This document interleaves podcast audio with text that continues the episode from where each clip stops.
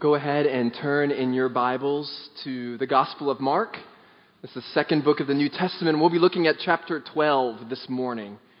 If you don't own a Bible, we'd love to give you, uh, give you a Bible this morning. We have some back at the bookstall. If you weren't able to pick up one last week, please head on over there. We'd like to give you one so that you can take the Word of God with you throughout the week and you can be reading it and studying it on your own. It'll be good for your soul and it'll be an encouragement to you uh, throughout the week. Well, let's pray and ask God to bless our time. Father, we entrust these minutes to you this morning. We ask that you would give us teachable and humble hearts that you'd convict us of sin and encourage us in holiness as we engage with the living Word of God. We pray this in Christ's name. Amen. Well, I wonder if you celebrated one of my favorite holidays of the year this week. It's a day that our family looks forward to, October 31st, Reformation Day. Many of you are a little worried if I dress up like a goblin or a monster every year on October 31st. No, instead, our family celebrates really a much more important day, Reformation Day. We often celebrate by watching a movie on the Reformation and recounting what God did hundreds of years ago. In fact, what happened uh, is almost 500 years ago when a young German monk named Martin Luther would do something that would set the Christian world ablaze with scandal. He wrote out 95 theses or statements and he nailed them to the church door at Wittenberg, Germany to contest these indulgences. That was the whole problem here was these indulgences that the Catholic Church would pass out.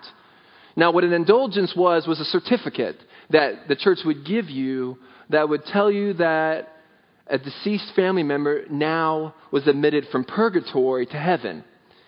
Now, purgatory is this erroneous belief that there's actually some level between heaven and between hell that you could go when you died to uh, suffer and be cleansed because of your sins. So you would go to purgatory, you'd be there for any thousands or millions of years, and you'd burn and suffer and die, and then when you were cleansed from your sin, you would be admitted into heaven. This process could take millions of years, and there was a man named John Tetzel in the Catholic Church this man would go from town to town and he'd have a little saying, little jingle that he would say. He would say, As a coin in the coffer rings, a soul from purgatory springs. And he'd go around and say this jingle, meaning if you put a coin in the pot, then you can free a deceased family member from suffering in purgatory and they can be admitted straight into heaven. He would go up to you and say, Friend, Listen quietly. Listen quietly. You can hear your grandmother screaming from the fire Save me! Save me! You get pretty scared because you're hearing Granny and you're pretty nervous, and so you put a coin into the coffer. And you'd receive in turn a certificate that said, Grandmother saved. And you take it home with you because you had just freed your grandmother from purgatory and admitted her into heaven because of your money. Just like that, admittance into heaven through payment. Well, one day this German monk just had enough. He said, This isn't what the Bible says. And he went to the equivalent, the modern day equivalent of a bulletin board, which was the church door. And he nailed these 95 problems to the wall to begin a discussion or a debate. Martin Luther, right then, began to face up to the religious authorities of his day and he said that they had it wrong. He had studied the scriptures. He was coming to grasp with the biblical gospel. And he said that one is saved only by God through Christ alone, that no works can save you, that Jesus is the only mediator between God and man, that the ultimate authority in the church is God's holy word, not a fallible person or tradition or anything else. And so Luther stood up with others, with John Calvin and with Ulrich Zwingli and others. And many of these reformers gave up their lives fighting for this truth of the gospel. That one is saved by grace through Christ alone, by grace alone, through faith alone. That our authority comes through Scripture alone, all to the glory of God alone. This war against evil and the fight for truth to prevail is, is in a sense, what we have going on during Passover here in the book of Mark. Jesus is up against the religious leaders, the heretical religious leaders of his day, and in just a few days, he's going to give up his life for the truth of salvation. In Mark 12, those that come against Jesus are the Pharisees and the Herodians. And then we'll see a group called the Sadducees all confront him. We'll see two things in our passage this morning, two corrections to false understanding that Jesus gives us. And the first is life before resurrection. And then he'll give us some misunderstandings about life after resurrection, and he'll make some corrections. Now, we're not talking about the resurrection of Christ per se, we're talking about the resurrection of our human bodies. So that'll serve as our outline this morning. Uh, two points. First, life before resurrection. And then, second, life after resurrection. Well, let's start with point one life before resurrection. We'll read from verses 13 down through 17. Later, they sent some of the Pharisees and Herodians to Jesus to catch him in his words. They came to him and said, Teacher, we know you are a man of integrity. You aren't swayed by men because you pay no attention to who they are, but you teach the way of God in accordance with the truth. Is it right to pay taxes to Caesar or not? Should we pay or shouldn't we? But Jesus knew their hypocrisy. Why are you trying to trap me? He asked them, Bring me a denarius and let me look at it. They brought the coin, and he asked them, Whose portrait is this, and whose inscription? Caesar's, they replied. Then Jesus said to them, Give to Caesar what is Caesar's, and to God what is God's. And they were amazed at him. Well, this is Wednesday of Passover week. If you've been with us the last few weeks, remember that this is the equivalent of the Christmas season at the temple. It's packed. It's been quite a week filled with verbal confrontations and filled with Jesus going into the temple and causing quite a stir. You can almost feel the tension in the air as you read through these chapters of Mark. Now, in verse 13, the Pharisees and the Herodians come up to him on a premeditated verbal ambush of Jesus. And this is an odd couple. These two groups didn't like each other at all. The Herodians followed uh, Herod the Great and lived immoral lives. They didn't care about sin. And then the Pharisees, on the other hand, prided themselves on keeping every little point of the law, so much so that it looked, at least on the outside, that they were living holy and blameless lives. So these two groups, the Pharisees and the Herodians, they didn't like each other much, but they had one thing in common. They hated Jesus. They hated Jesus, and so these words in our passage aren't meant to be kind. You are a man of integrity. You aren't swayed by men. No, they're showering Jesus with empty flattery. They don't really mean what they say, but these words are dripping with irony, aren't they? Because the words are true, aren't they? The words are exactly right. Jesus is a man of integrity, and he won't be swayed by men which is why he can see right through their trap. He sees what they're doing. And they ask Jesus, is it right to pay taxes to Caesar or not? Well, there's several taxes in this Roman Empire. They were talking specifically here about what was called the head tax or a poll tax. You paid it simply if you were a part of the Roman Empire. It was a new tax instituted in 6 AD. It was just one denarius about a day's wage for a laborer. But this tax wasn't instituted without a fight. I mean, Judas the Galilean, back in 6 AD, led a great revolt. It's not the same Judas as we read about in the Bible, but this Galilean called all the Jews to revolt and to stop paying the tax. He led an armed group and they cleansed the temple, similar to what Jesus had done. And they shouted, Let God be king! Down with Caesar! Let God be king! Down with Caesar! And this man was hoping to bring in the kingdom of God. But soon as you read history, this Judas was caught. He was executed. No kingdom. Now, 25 years later, Jesus built his entire teaching on the kingdom of God, and he had just cleansed the temple. And see, there's one part missing. Jesus, what do you think about the head tax? Because it wasn't just about the tax. They're asking him, Are you a, rev- are you, are you a revolutionary? You just cleansed the temple. You just called for the kingdom, what about the tax? It, it was a trap.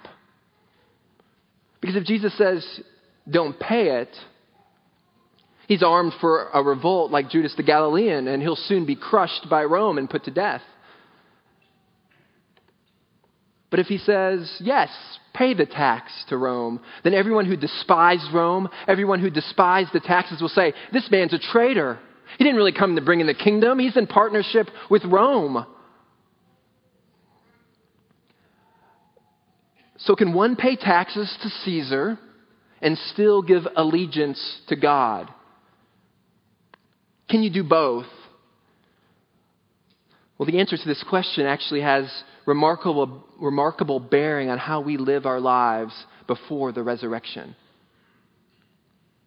Jesus' answer is simply stunning. You know, typically politicians don't answer hot questions, do they? They get real good at changing the subject. They smile a lot. They jump around the answer. They pull out their full bag of tricks just to not get you to pin them down on what they really believe. And you end up rolling your eyes. You end up angry and upset. Well, were these people angry after Jesus' answer here? Verse 17 says, they were amazed. They were amazed. And Jesus says, Give me a denarius. He takes the coin and he says, Whose portrait's on it? They told him, Caesar. And he says, Well, then give to Caesar what is Caesar's. It's a simple answer. Give to Caesar what belongs to Caesar. Well, the idea here behind the word give, or in some translations, you might see the word render. It's actually kind of hard to translate into English. It has the idea of paying back what one deserves. So Jesus is essentially saying, give him his money. It's Caesar's. It's got his image on it. He's on the coin. It was literally minted out of his own wealth. He minted it. So give him what is his. Be a good citizen. Be obedient to Caesar. What Jesus is teaching here is that life on this earth before resurrection is one where there is a governing authority on this earth that we are to respect that we are to obey, that we are to be in submission to. Now, this has major implications for our lives, doesn't it? Specifically as we think about our life here in the UAE. And so I, I want to take us through two subpoints of this first point here to look at what bearing this has on our lives. So, two subpoints under this first point first that we are to be good citizens under the leadership of our ruling government. We are to be good citizens under the leadership of our ruling government.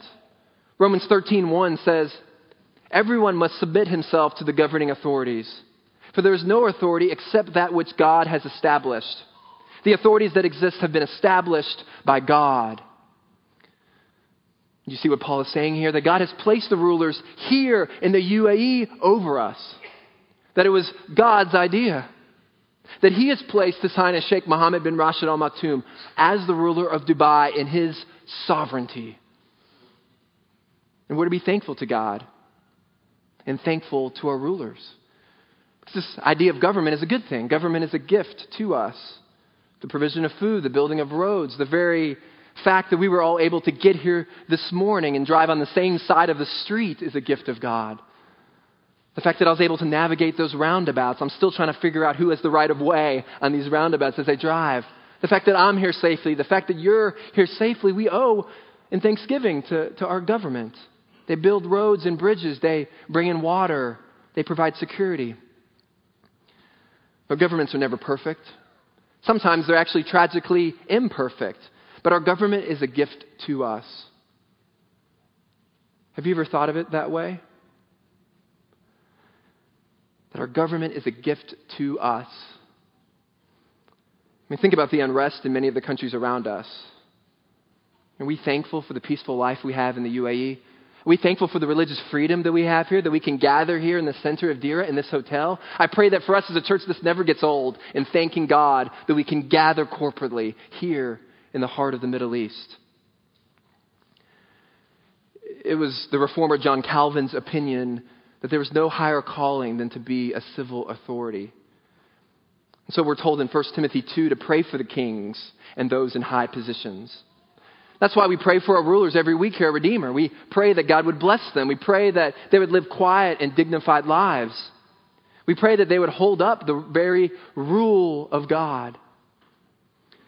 And so, as citizens, we have to be praying for those rulers.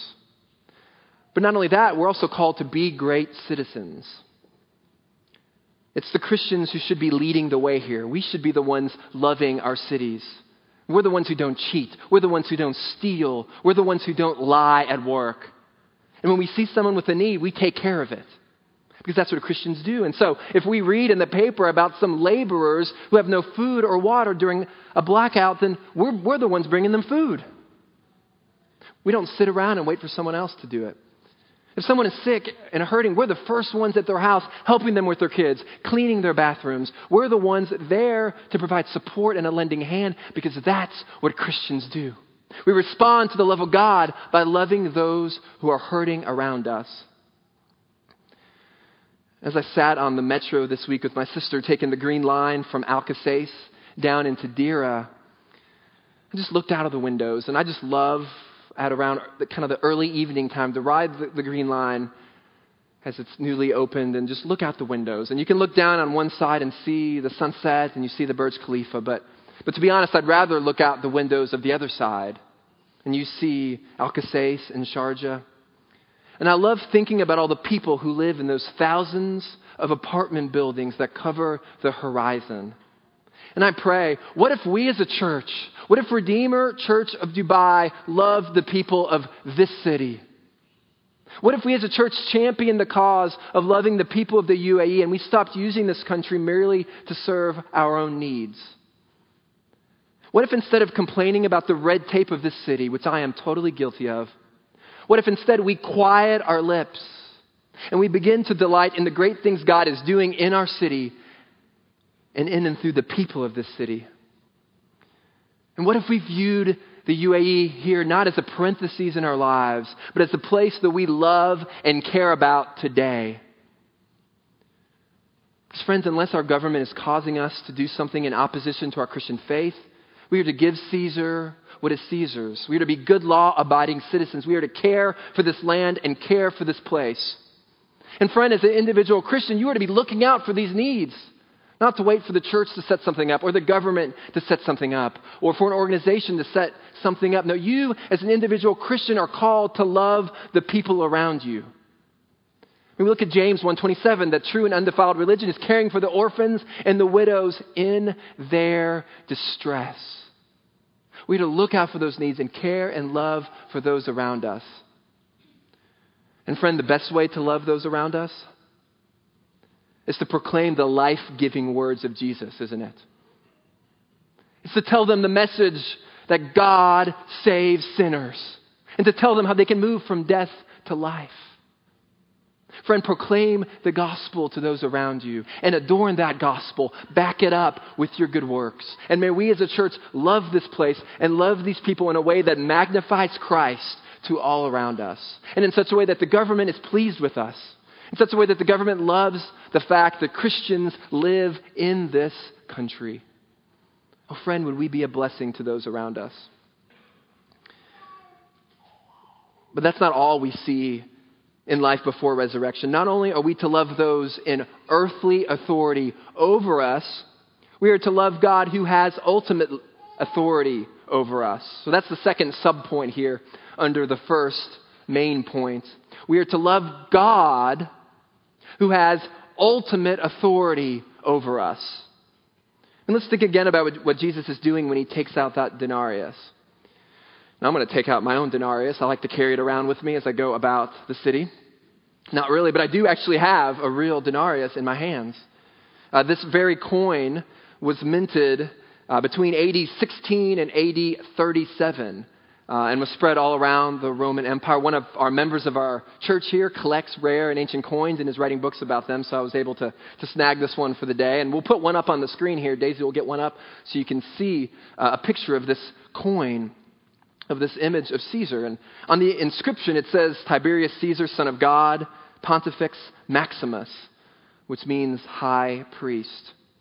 It's interesting that Caesar and Jesus are called the exact same thing. And Jesus holds up the coin and says, King, Son of God, High Priest. And what does he then say about it? He says, Well, render to Caesar what is Caesar's, because whose portrait is on it? Caesar. You can see the coin there on your right. That's Caesar's face. Well, it's interesting that in the text, the word portrait in verse 16 is from the Greek word icon, meaning image or likeness. It's the same word in the Greek Old Testament in Genesis 1:27 speaking of God creating man in his own icon or image.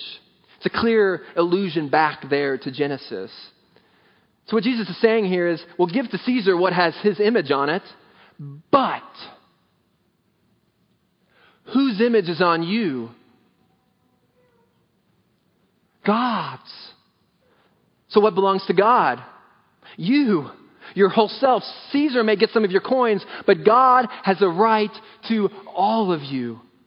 You owe God your life. And so, like this coin, dirty and rusted and turning green, you may be tainted by sin. You may be busted up, but you're still worth something to God because His face is on you.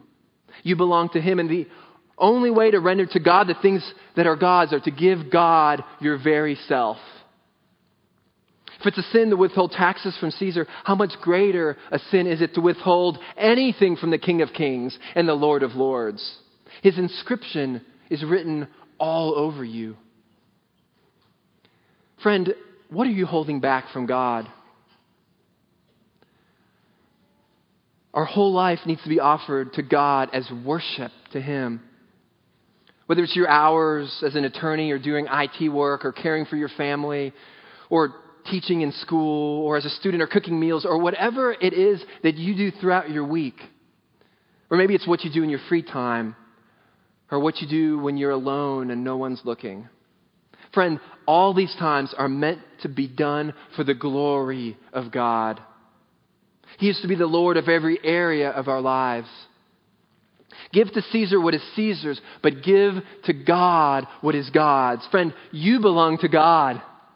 You and I bear his very image. So, life before resurrection must be marked with love towards our earthly leaders and total allegiance to our heavenly God. But this life isn't the end of the story. The second thing we see in our passage is life after resurrection. That's the second main point in the passage if you're following along in the outline. Our life after resurrection. We see that in verses 18 through 25. Let's look at those. Then the Sadducees, who say there is no resurrection, came to him with a question. Teacher, they said, Moses wrote for us that if a man's brother dies and leaves a wife but no children, the man must marry the widow and have children for his brother. Well, there were seven brothers. The first one married and died without leaving any children. The second one married the widow, but he also died, leaving no child. It was the same with the third. In fact, none of the seven left any children. And last of all, the woman died too. At the resurrection, whose wife will she be since the seven were married to her? Jesus replied, Are you not in error because you do not know the scriptures or the power of God? When the dead rise, they will neither marry nor be given in marriage. They will be like angels in heaven. So, what happens when you die?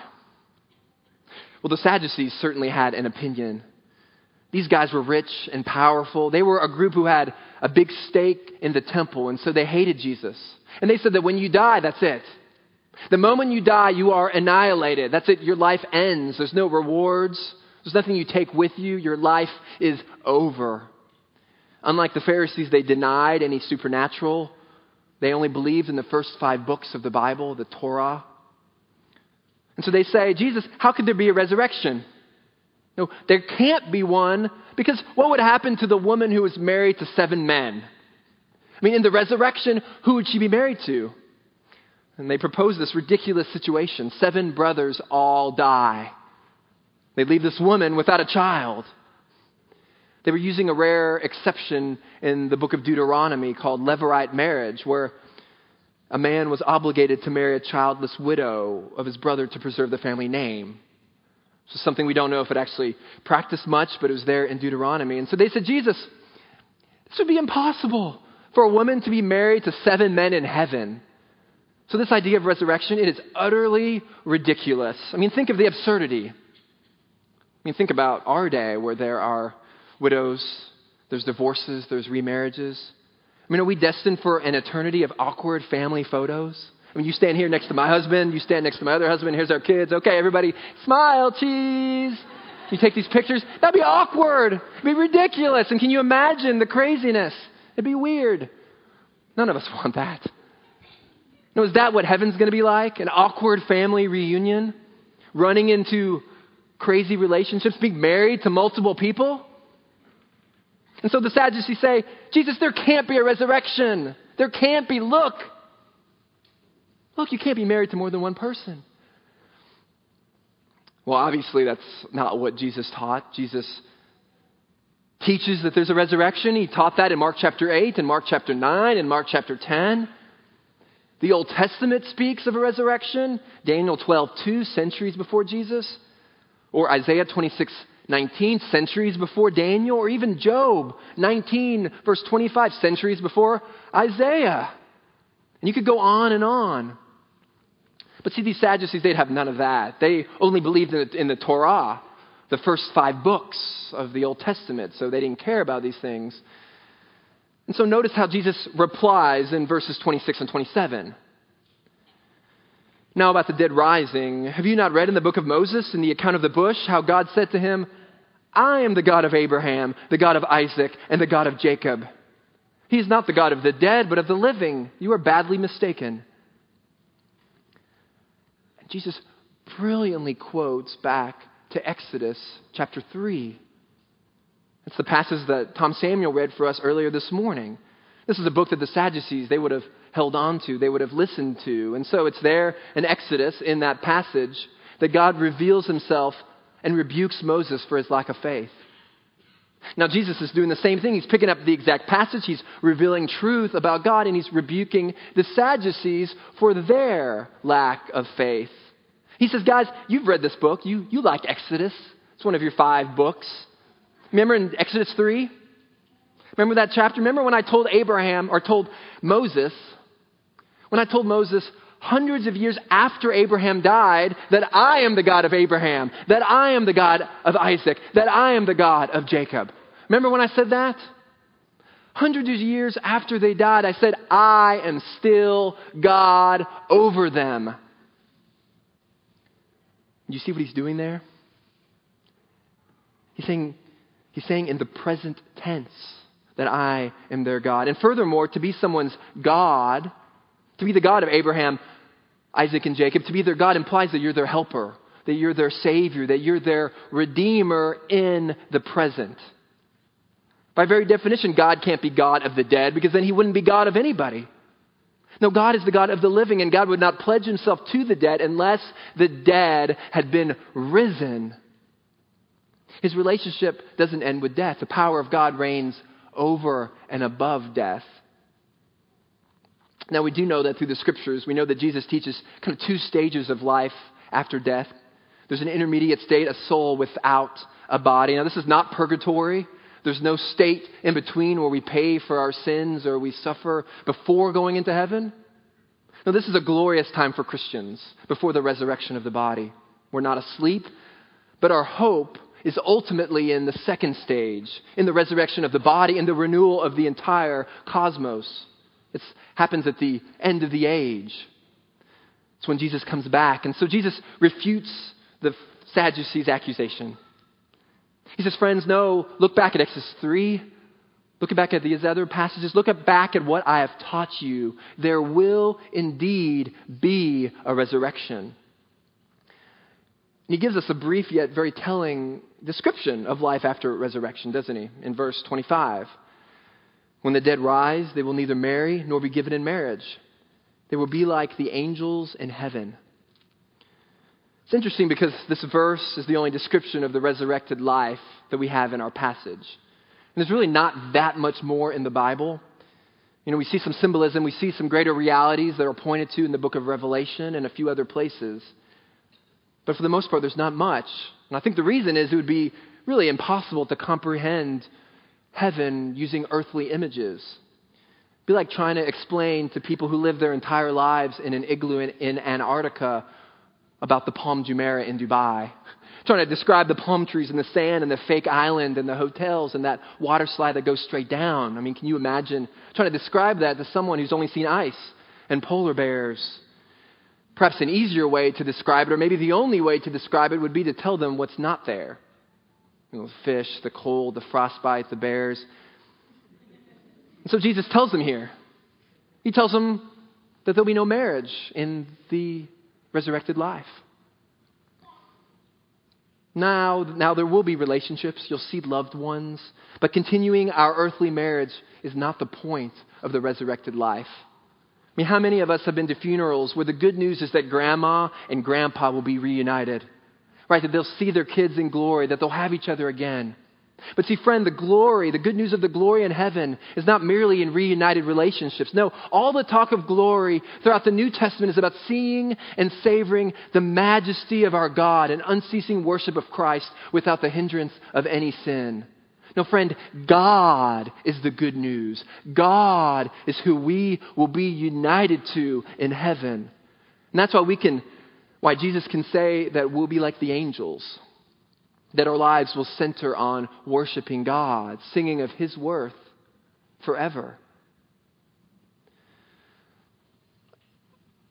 Now, friend, if you could have in heaven, if you could have heaven with all the best biryani in the world lamb biryani, chicken biryani, a full buffet of all kinds of biryani. And better yet, it would be impossible for you to gain weight. And all your family was there with you. Well, just the ones you like, of course, but the ones you like would be there with you. Your friends would be there with you the great mountains and the sea and the beach and everything you like, all the wonderful things you like would be there with you, but no Jesus. Is that a good deal? You would have every single earthly delight, everything you like to do, all the things that this earth has to offer, but no Jesus, would that make you happy forever?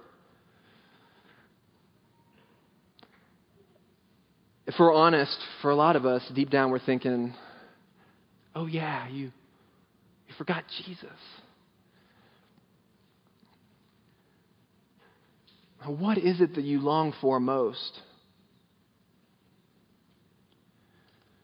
To what does your mind drift off towards when you have a free moment? More often than not, our view of what heaven will be like matches our view of what our earthly utopia would look like, with us at the center, gratifying our earthly bodies, satisfying our earthly pleasures. No, instead, our church should be an outpost of hope because of the truth of the resurrection. And yet, for many of us, we become what Paul Tripp calls eternity amnesiacs. We go throughout the week living in the here and now we try to soak in as much pleasure as we can as if this is it. And so when things don't go our way, we're crushed. When things don't happen the way we want them to happen, we're destroyed. We're hurt. So Tripp says that some of us need to step off our treadmill of our busy lives and consider what life looks like when viewed through the lens of forever. Fellow Christian, you will be resurrected to be with God. This floods of significance for us. You don't need a better now, but we need eternity to reshape our here and now. Friend, remember this this week as you work at your marriage. Remember this as you care for your children, as you decide what to spend money on. As you move, as you consider what neighborhood to relocate to, as you consider whether to take a promotion or not, as you consider how many hours you should remain at work, as you consider how you disciple and train up your children. Fellow Christians, we consider this because we are to do everything in light of eternity.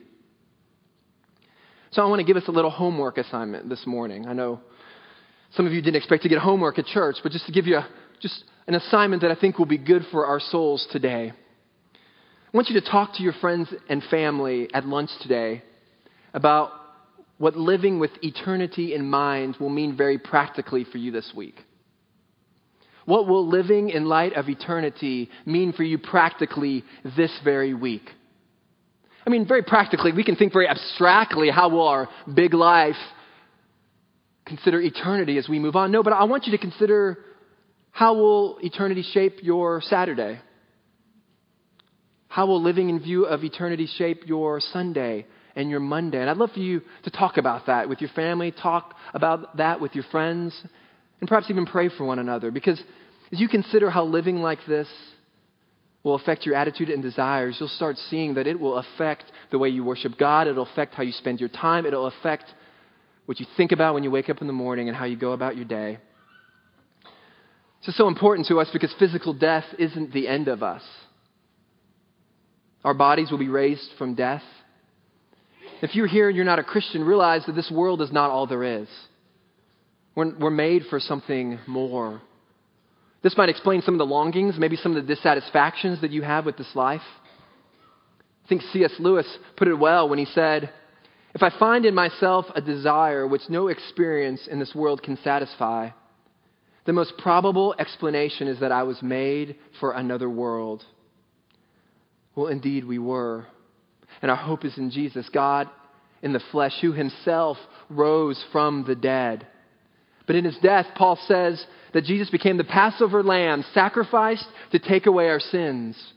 Because each and every one of us had transgressed against an almighty God. But instead of giving us death, the very death that we deserved, we can experience the ultimate love story. See, when Jesus says there'll be no more marriage in heaven, it's actually not the whole story. It means that we understand there to be an even greater marriage in heaven. It will be far more amazing than what we could dream of here on earth. Whatever joy you experience in marriage here on earth will be the smallest foretaste of the joy of what we experience in heaven. Marriage on earth will look like a little pebble in comparison to the mountain range of marriage in heaven. Because if you're a Christian, Jesus is going to marry us all. He is the bridegroom. Whether you're single, whether you're married, whether you're a widow, widower, divorced, in a difficult marriage, no matter your life story today, you will experience the greatest marriage ever conceived.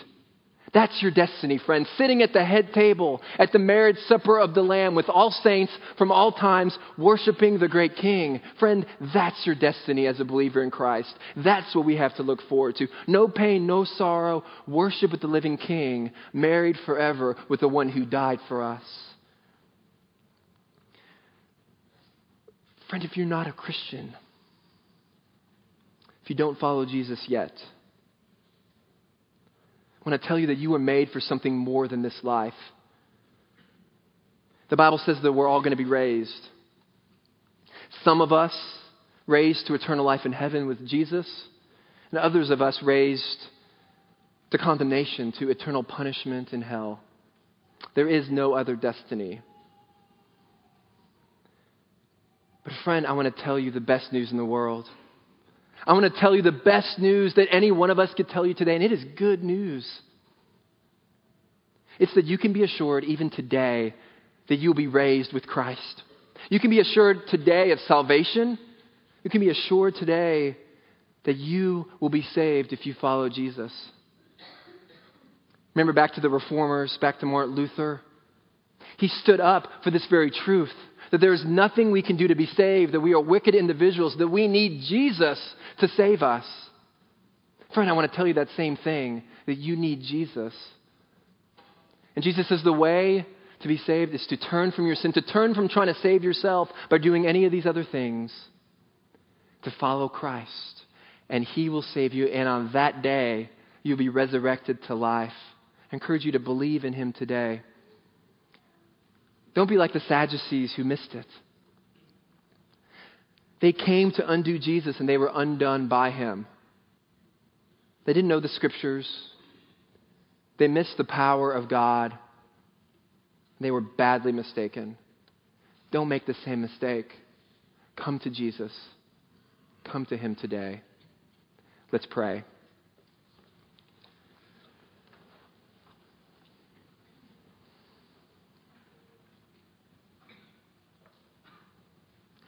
Father, we thank you for the richness of your word. We ask for your grace as we go forth this morning. Would we live our lives this week in light of the resurrection? Would eternity be on our hearts? Would we shine brightly in the UAE? Would the rulers be delighted in us? Would our neighbors and coworkers see Jesus in us? Father, would we serve you and serve this church, not for our own glory, Father, but for the glory of God? Would your fame spread in this land? Would we boldly proclaim the gospel to those around us? Father, would folks be saved? Would folks come to know you? Father, we pray even this morning for those in our midst who don't know you. Father, we pray that they would believe. Pray that they turn from their sin and know for certain that on that day they'll be resurrected to life for eternity with you that we will all join together at the marriage supper of the Lamb, saying, Holy, holy, holy is God, the Lord Almighty. For your fame and the honor of your name, we pray this in the name of Jesus. Amen.